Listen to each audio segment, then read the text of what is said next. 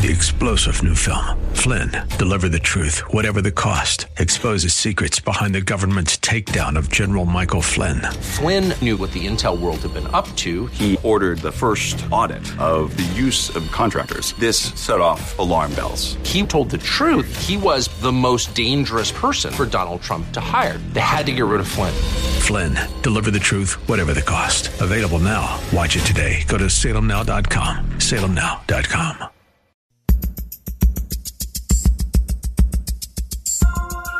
Live from Northern California, it's Lifeline with Craig Roberts. He's the host of Northern California's longest running conservative talk show. He's a man with a message, a conservative with compassion. He's Lifeline's own Craig Roberts. Yes, indeed. And he's here to say good afternoon and welcome. Good to have you on board for this Tuesday edition for the 10th day of May. Trust you had a great weekend. We've got a lot to explore on tonight's program. A little bit later on, we're going to break down the constitutional ins and outs of the uh, the leaked draft opinion in the Dobbs decision.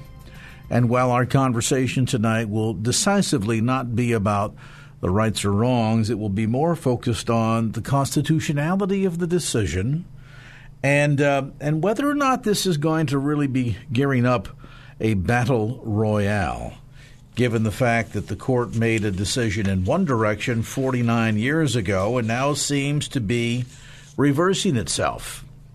Is this because of discovery of new information? Differences of opinions?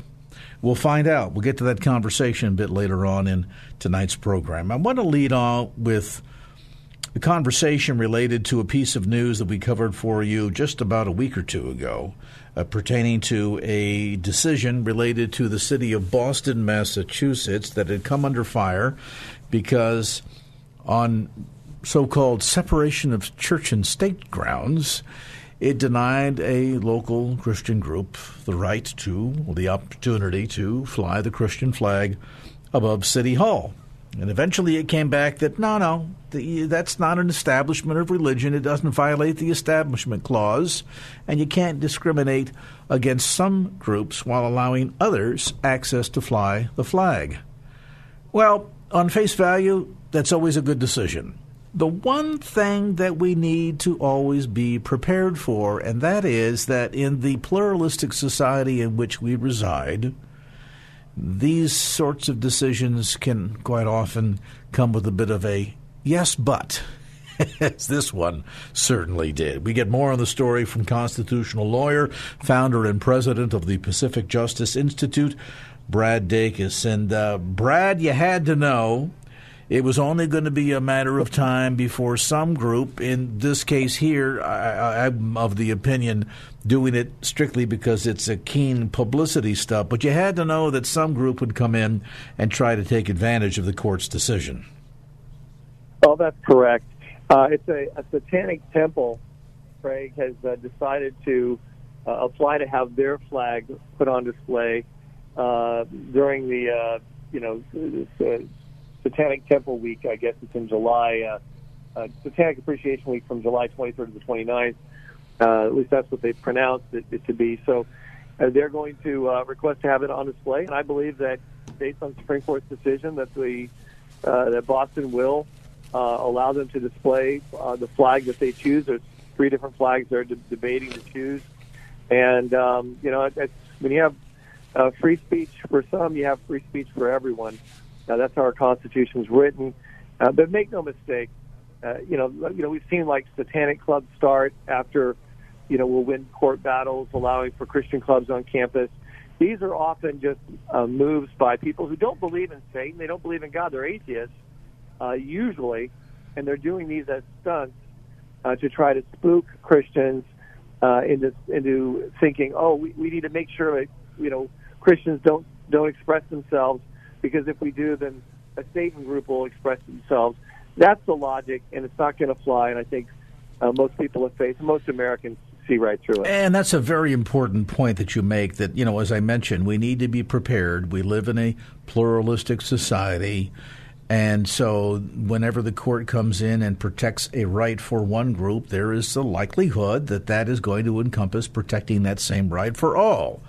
That said, you can better believe that part of the intent here, we've seen this with the with the on-campus uh, Christian clubs where there were challenges and uh, districts were fearful that somehow it was violating the Constitution. They would get themselves in trouble, ban the Christian clubs.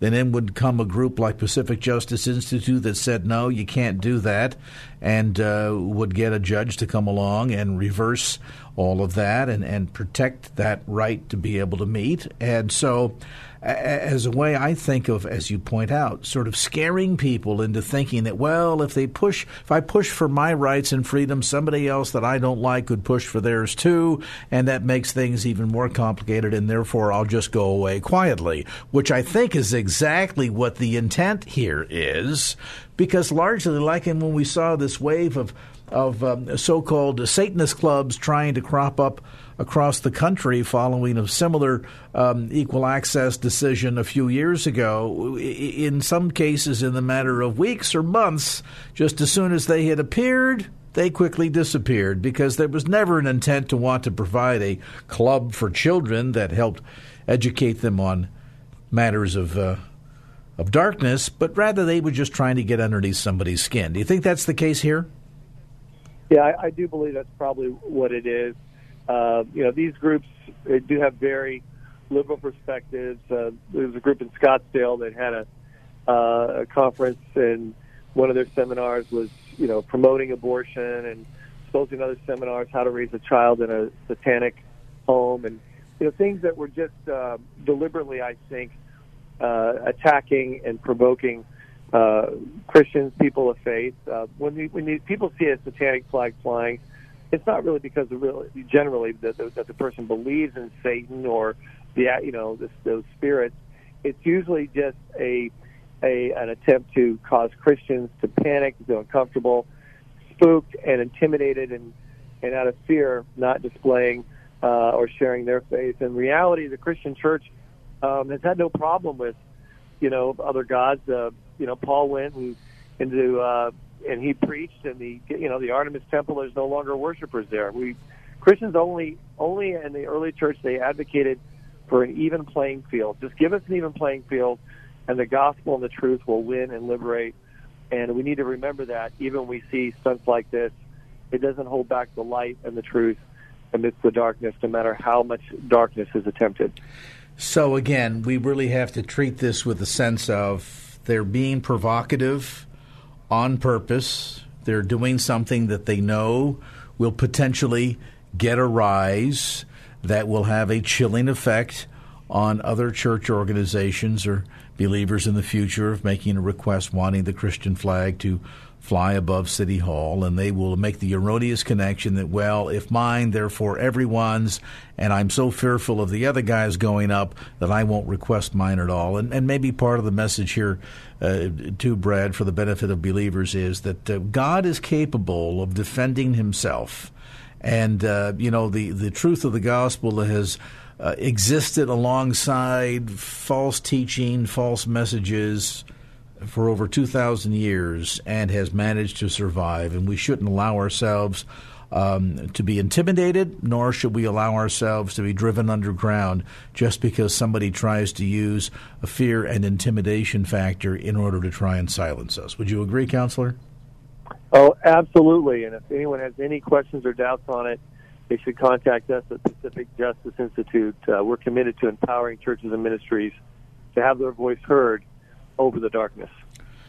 All right. Well, we appreciate so much the update on that. And uh, there is Brad Dacus, founder and president of the Pacific Justice Institute.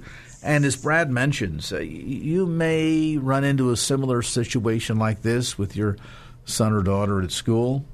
Maybe it's a case where they're asked to write on uh, write a paper on someone that's their life hero, and the teacher's hoping that that will come back as individuals like uh, Superman and any of the DC or Marvel Comics heroes, right? And instead, your son or daughter decides to write about Jesus.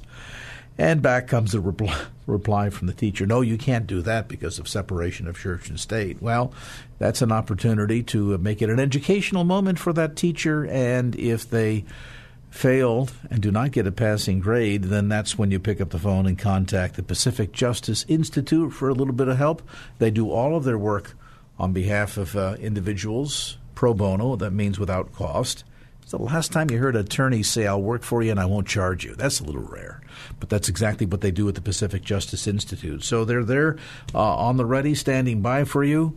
And of course, uh, they need your support to uh, to exist and survive and continue what they're doing. So check them out online at pacificjustice.org. That's pacificjustice.org. And uh, if you ever have a situation where you're concerned about your rights as a person of faith may be trampled upon, then uh, having them on speed dial probably a good idea. Our thanks to the founder and president of the Pacific Justice Institute, Brad Dacus, for that update. Coming up on 515 from KFAX. And now back to Lifeline with Craig Roberts. All right. Well, as you are undoubtedly aware, unless you've been on another planet over the last uh, week or so, publication of a leaked draft of the Dobbs decision has turned the internet upside down in uh, the past few uh, days. Rampant speculation over who the leaker was whether or not the decision is final, and what will happen next, especially if early term abortion once again becomes a policy issue for states to decide rather than an upheld right by the Supreme Court. Undoubtedly, much of this is going to be great fodder for the midterm elections. Our conversation tonight, though, we're going to not focus so much on the morality of the decision in one way or another, but rather where this decision, based on what we know, and I say that because this is not final by the court, could the decision change? Maybe. Will it? Probably not likely. But nevertheless, I think what's valuable here is to dive in and try to understand how the court arrived at this decision and what's changed from upholding this as a quote unquote right in 1973 to striking it down 20, I'm sorry, 49 years later. Is the court of today saying that the court in 1973 got it wrong? Let's find out.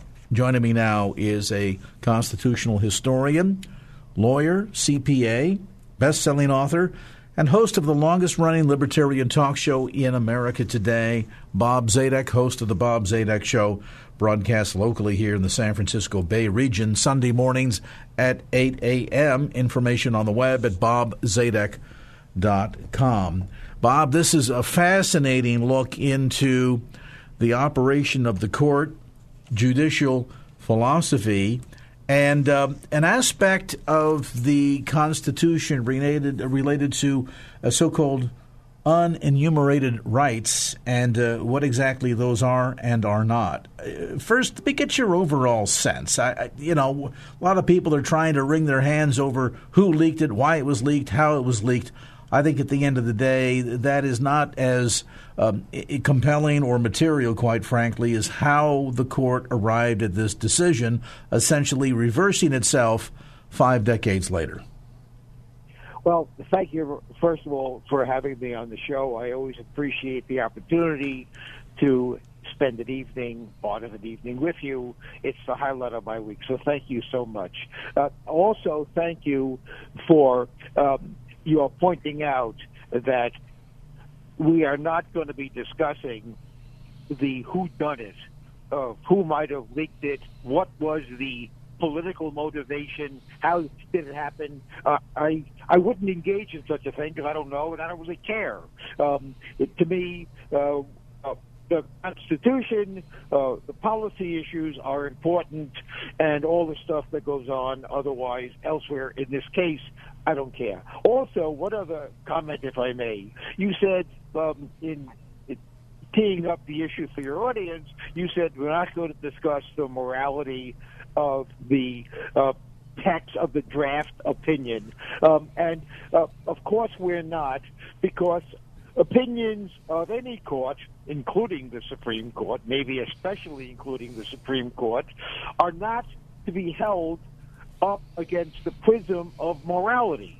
The Supreme Court is deciding whether or not, in this case, whether or not certain behavior is protected is a protected right, which means the government cannot take it away from us, or whether it is an unprotected right or no right at all. So morality doesn't come into it, it's the Constitution. Um, so we are going to be discussing the important stuff, thanks to the way you've introduced the issue, not, in my opinion, the less important stuff. Now, you used a, a very important phrase. Um, you used unenumerated or enumerated rights, just to tee up the issue because it's very important. We, the rights that we hold, the rights this reference in the Declaration of Independence, all men are endowed with certain unalienable or inalienable rights, which means we have rights that cannot be taken away from us uh, by government or elsewhere. Those are really important rights. So the Declaration teed up the issue. All men are endowed, and by men it meant people, are endowed with inalienable rights. Now, what rights are we endowed with? Well, the Declaration, of course, doesn't set them forth because they were known to all Englishmen because they had had those rights for a very long time. And just to make it clear, uh, when the Constitution was ratified, the some states, Virginia, New York, and a few others, agreed to vote for ratification, but only upon the promise by the founders, especially James Madison, that uh, who the, the ratifiers were kind of afraid that the government, uh, that nowhere in the Constitution was the government prevented from taking away our freedom of speech, freedom of association. So Madison said, don't worry. Um, after you ratify the Constitution, when I'm in the House of Representatives or the new government will vote for a Bill of Rights, which will set forth that the government cannot take away these rights. And the rights set forth, we all know them, we all have learned them. Um, First Amendment, free speech, freedom of association, freedom of worship, uh, the right to, to, bear arms, perhaps, um, the right to be confronted by one's accusers, etc. They are set forth in the Bill of Rights. However, however, and those rights are enumerated. They're right there in the Bill of Rights. However, we have many, many rights that everybody knew we had, but they weren't listed. They, you can't list them. There are too many. For example, the right to freely travel, the right to raise your children as you wish. Everybody knows we have those rights. Everybody knows government cannot take them away, but they're not set forth. Well, they are preserved in the Ninth Amendment to the Bill of Rights. The Ninth Amendment says, and I'll paraphrase it, uh, the, the fact that we have listed certain enumerated rights is not to suggest that those are the only ones we have. There are, it doesn't, it doesn't suggest that there aren't other unenumerated rights. Okay, so that's enumerated and unenumerated rights. The Bill of Rights reminds us we have lots others. Well, like which ones? Well, now we get to the right to privacy. There's no right to privacy. It truly isn't enumerated, but uh, through um, a chain of Supreme Court cases, um, most recently, well, somewhat recently, uh, uh, about 70 years ago, the Supreme Court decided a case called Griswold. Griswold was a case uh, which dealt with uh, in Connecticut, there was a criminal statute that criminalized the selling of contraceptives even to married couples. And the Supreme Court struck down that as being unconstitutional, saying everybody had a marital right to privacy, a decision uh, to use contraceptives or not. And this, where did they find that right? They said it's in the penumbra of other rights. In other words, uh, I think it was Justice Douglas said, "Oh yeah, it's there. It's in the penumbra." In other words, it's not there, but we all know it's kind of there. So that created a new unenumerated right, right to privacy. Well, once you have the right to privacy in in the Griswold case, it was then that became the linchpin on which Roe versus Wade was decided because privacy now it's created by the Supreme Court because they found it somewhere. Uh, then the right to privacy became the linchpin by which um, privacy was extended to mean uh, the right to do with one's body as one wishes, which includes abortion. Thus, we have Griswold created privacy, gave birth to, no pun intended, uh, Roe versus Wade, and thus we have uh, a constitutionally protected right to abortion because it's part of the right to privacy, which comes from the right to buy a contraceptive if you're married. If you're married, thus the right to have an abortion became constitutionally protected as yet another unenumerated right um, indirectly referred to in the Ninth Amendment. That's how we got to Roe v. Wade. So that sets the stage for this conversation this morning. And now the Supreme Court may be having second thoughts about the about the constitutional correctness of Roe v. Wade and based upon that second, that questioning, that whether or not either the whether or not there's a right to privacy or whether or not it captures it captures abortion, that's what the uh, the Dobbs case, which is the case for which the opinion was leaked.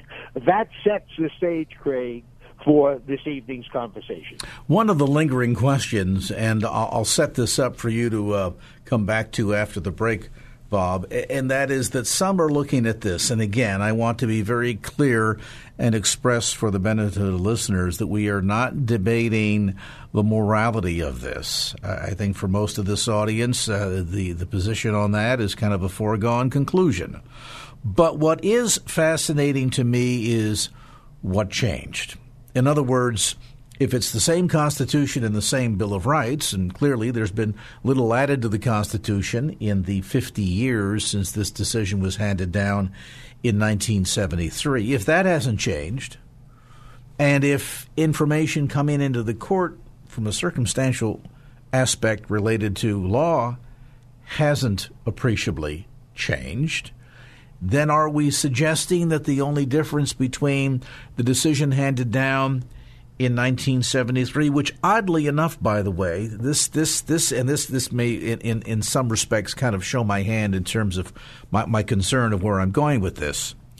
Did you know that when the decision was handed down in 1973, it was on a seven to two ruling, and of the seven justices who voted in favor of it, fully five were Republicans or Republican appointees Fast forward 50 years, and that's completely flipped. The, the 7 to 2 aspect notwithstanding. So, if it isn't the Constitution that has changed, the material facts being uh, decided upon have not changed, or maybe they have. Bob can I, has shed some light on that and the differences between Roe versus Wade, Doe v. Bolton, and the Casey case. Uh, no pun intended. Then the only major thing that's changed potentially are the justices so is a different school of thought that has influenced a different outcome here. We'll talk about that as our discussion regarding the Dobbs decision. Whether or not that changes, watch the U.S. Supreme Court for more details between now and sometime in June, I suppose. 531 from KFAX. And now back to Lifeline with Craig Roberts. We are discussing the leaked draft of the Dobbs opinion, and again, I want to emphasize that this could potentially change. This is not the final deal, but every indication is that it is authentic and may well likely be the opinion of the court. So while the court could yet, before it issues its final ruling, change its mind, um, one thing is certain there seems to be a difference of opinion between the way the High Court ruled on this issue back in January of 1973 in, in two separate but companion issues Roe versus Wade Doe versus Bolton.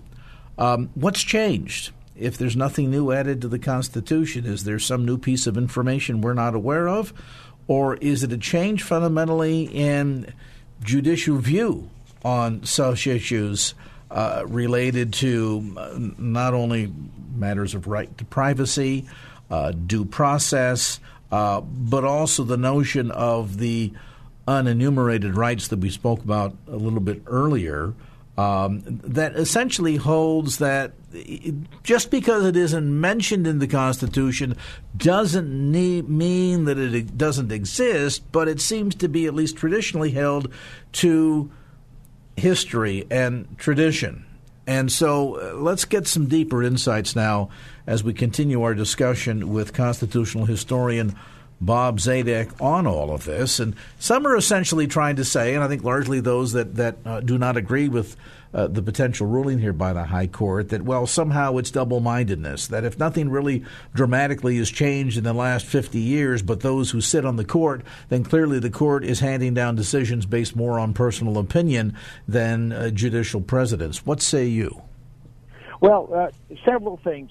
First of all, understand that um, of course, justices change. I mean, justices retire, pass away, um, and are replaced. So obviously, we have had over our 240 odd years a country, lots of changes injustices. I'm saying the obvious.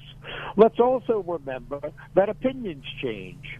In the 1840s, I believe, Justice Taney um, in a despised opinion, uh, found that there was nothing improper or unconstitutional about slavery, and slaves were property, etc. Now, did did only justices change, or did the did the Supreme Court change its view towards slavery? Uh, lots of things. Uh, various at various times, uh, the death penalty was found to be unconstitutional as cruel and unusual punishment, or sometimes it's found not. It has been found not to be.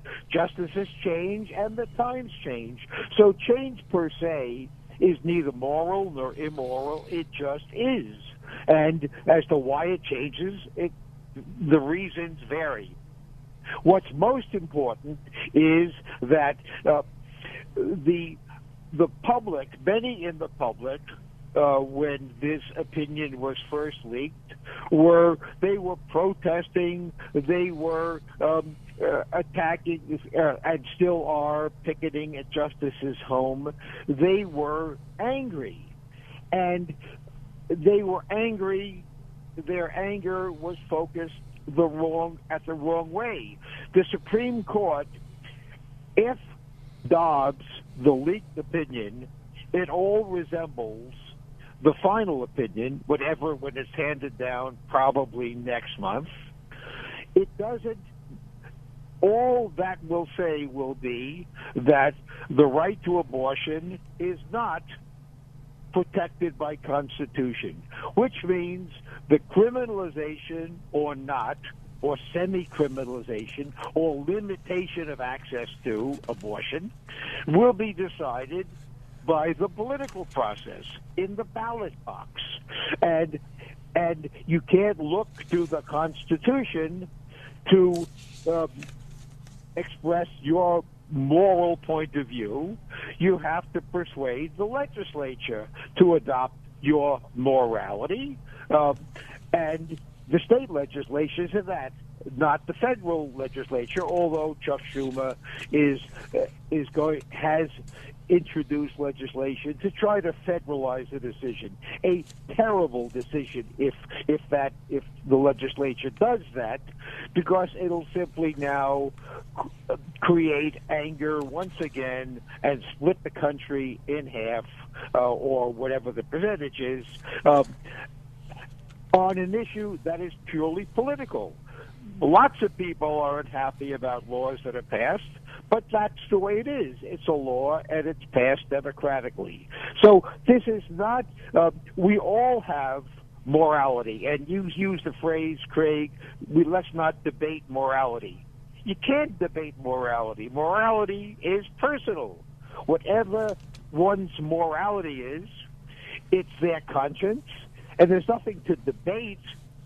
It just is what it is. And now let me interrupt, Bob. I'm curious. In your opinion, is is in a sense the High Court making just such a statement? And, and I, I raise that question because, and I want to be clear for listeners, this decision, assuming that it stands, is not the court coming in and saying we are against abortion, we are in favor of life. It's not making any such proclamation whatsoever. It, it instead is saying this is not our decision to make. This is up to the states. And so essentially it's saying, you know what? Um, let the states make the decision here. We don't want it to be a part of the high court's business. Is, that is that in part what the court is saying here? It's, very much what the court is saying, and thank you for making that point so clear, because that's exactly what the court is saying.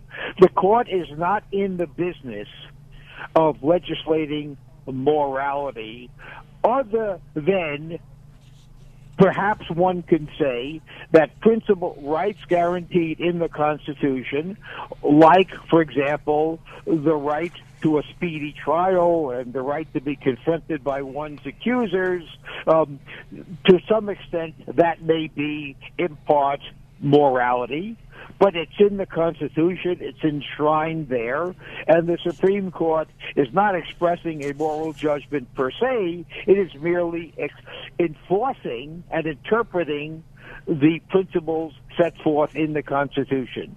And the Supreme Court has simply, if, if Dobbs becomes uh, voted for and becomes a majority opinion. All that has happened is the Supreme Court has said, we question the reasoning in Griswold by which the Griswold court found this right, the, this right to privacy to be applied in Dobbs in this way. So the Supreme Court may be questioning, but probably not, the right to privacy. The draft opinion was, Alito's draft opinion was very clear. Alito said in the draft opinion, the fact that we find that there is no constitutionally protected right to an abortion doesn't mean that there isn't a right to privacy. They said, uh, Alito said, do not extend our decision here in Dobbs, if Dobbs becomes a majority opinion. Alito said, do not extend this to, for us to say there is no right to privacy. We have no opinion on same-sex marriage, on right to contraception, all of the other privacy-driven Supreme Court decisions. They said this is only, only about the specific alleged right to an abortion. That is not protected under the right to privacy if such a right to privacy exists. So they didn't want. There's been a threat. Um, the those who support a right to choose are saying, as kind of a scare tactic, "Hey, if Dobbs stands." It means we go backwards on same-sex marriage, we go backwards on contraception, and we go back to the dark ages. And the decision expressly, not by implication, expressly says, do not extend this beyond abortion. All we are ruling on is the right, the alleged constitutional right to an abortion, which was found to be an existing right in Roe v. Wade. They were very specific, and it's a very narrow decision in that regard.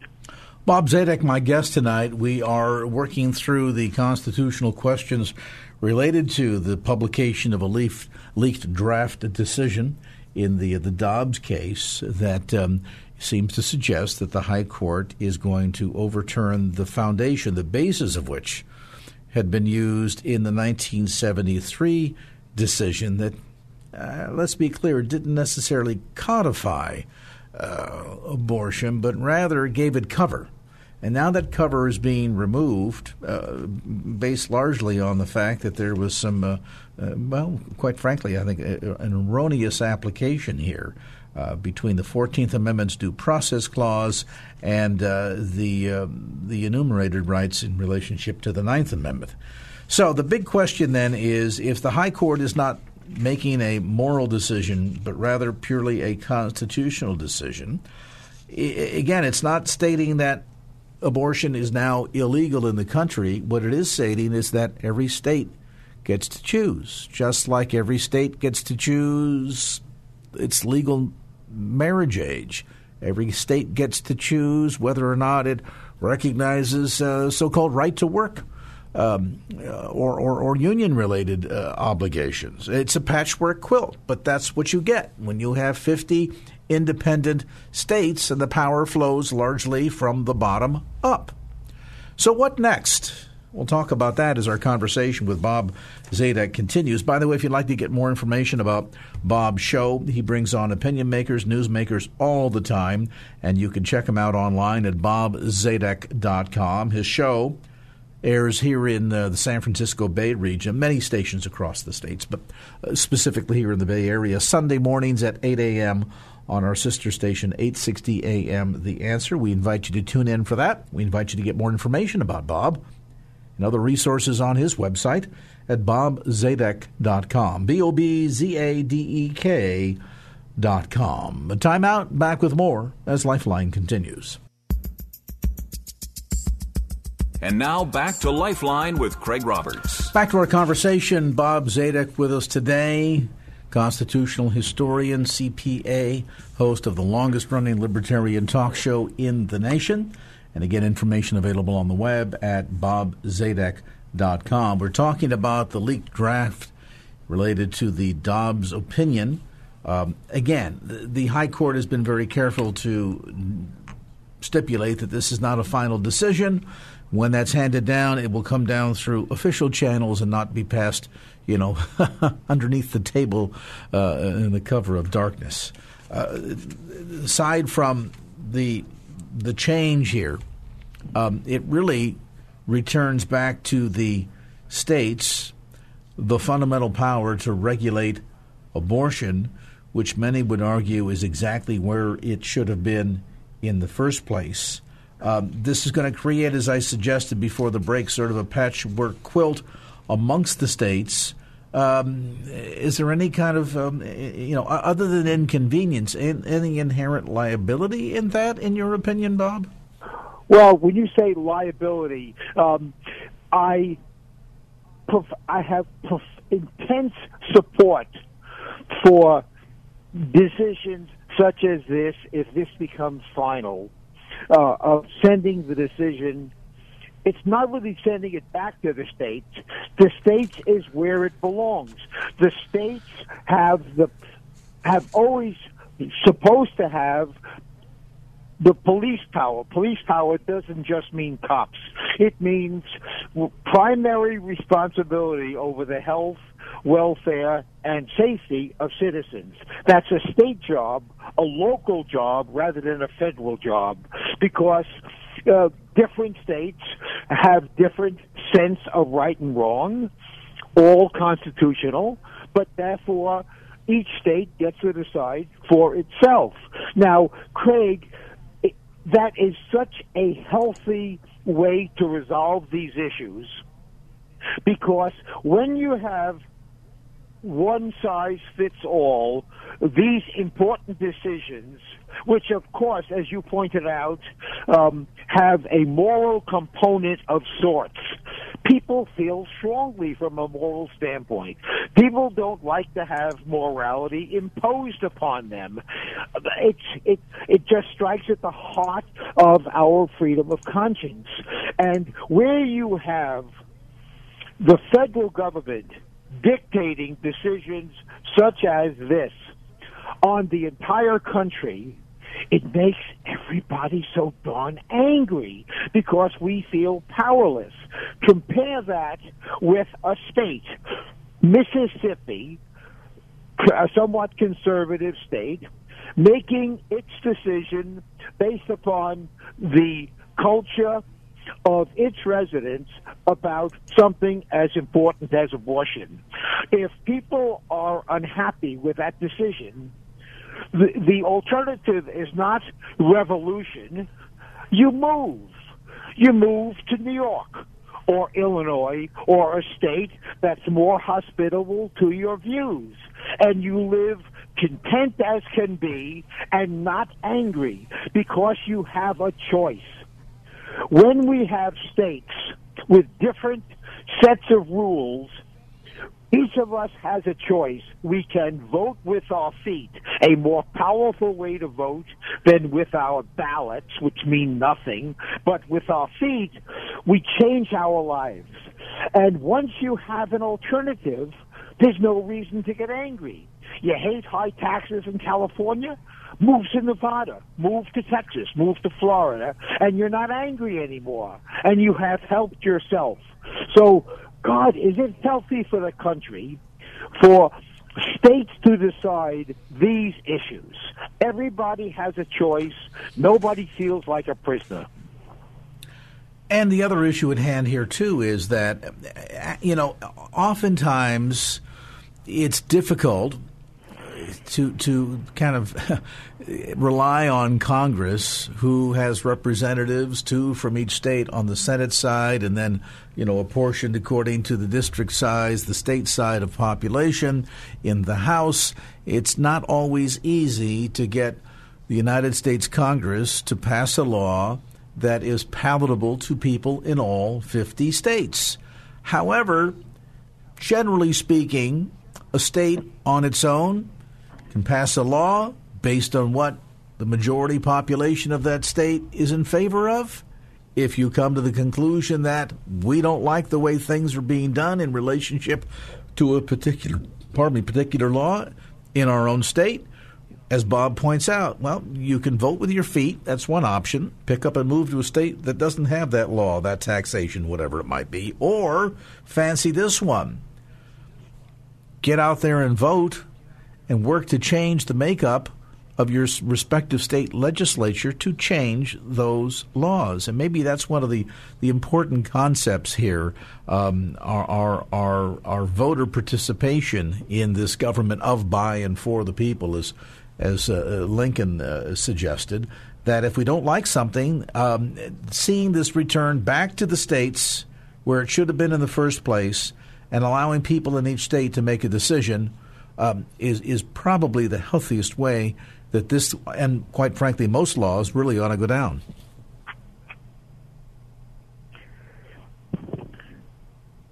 You're you're exactly right, and um, just it's so healthy for people to have a choice.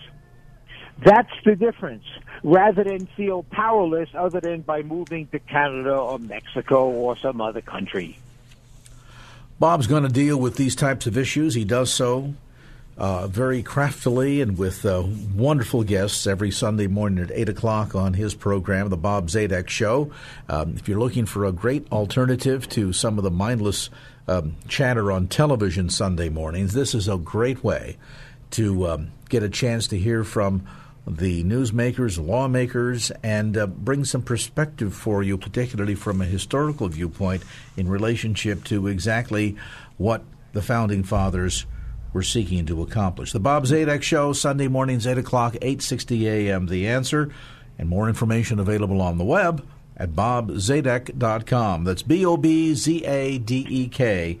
com. It's always a privilege and an education to have him join us, and uh, we're very fortunate to be able to spend some time together yet once again. There's Bob Zadek, 6 o'clock from KFAX.